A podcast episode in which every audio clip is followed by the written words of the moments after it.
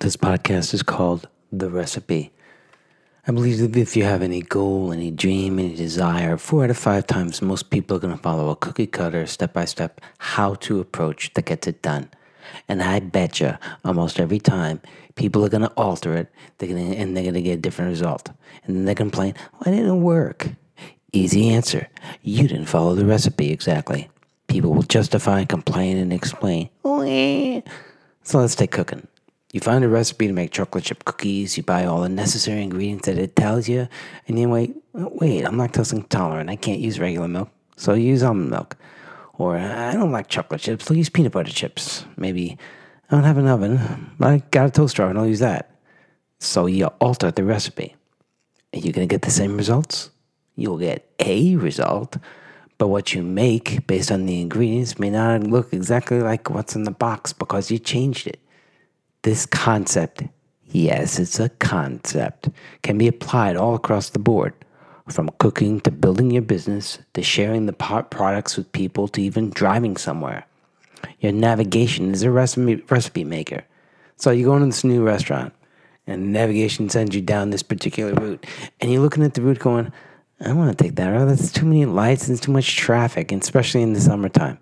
And you think, I got an idea. I'll turn a block before that big street and follow through the back way. Meanwhile, you don't find out until you're driving that street that the back way runs parallel to the main street, which is good for about half a mile. And then it veers off to the right and farther up north off this big hill. And you're following and you're like, and the navigation's going to reroute.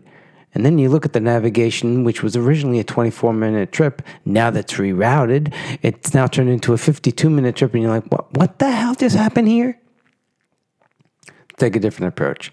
Say you buy a TV stand at the electronics store and it's not assembled, it's all the pieces are in the box and it's got all the necessary hardware and tools to build it.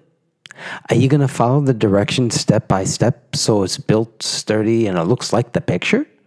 Now, if I came with everything in the box and you follow it to the letter, it should. So, if we do that with something we're going to use, why do we alter it for what we want to fit our preferences? Because we're stubborn?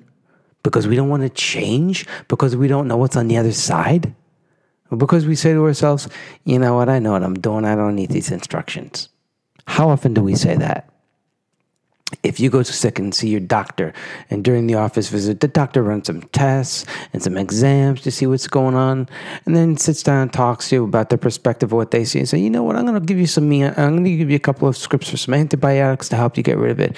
Tell me, you're going to stop, and you're going to stop taking it once you feel better, even if it's not finished yet. Come on.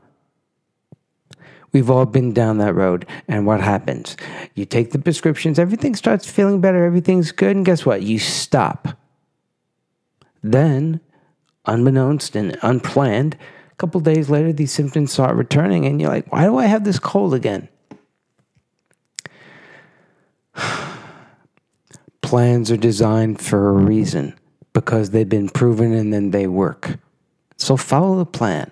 Cook the food the way it tells you to. Follow the exercise program the way it's designed with the food that it tells you. Take with the route the navigation system says.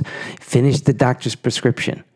Just make it happen and get it done, and life is going to go on the way you wanted it to be. Otherwise, you're going to end up looking back and go back to square one, starting all over again, returning to the item to the store, rebuying the same thing again to do it the right way, or going back to the doctor for another prescription and solve the same problem. You're going to save money and time. I'm going to tell you, do it right the first time and follow prescription. It's worth it.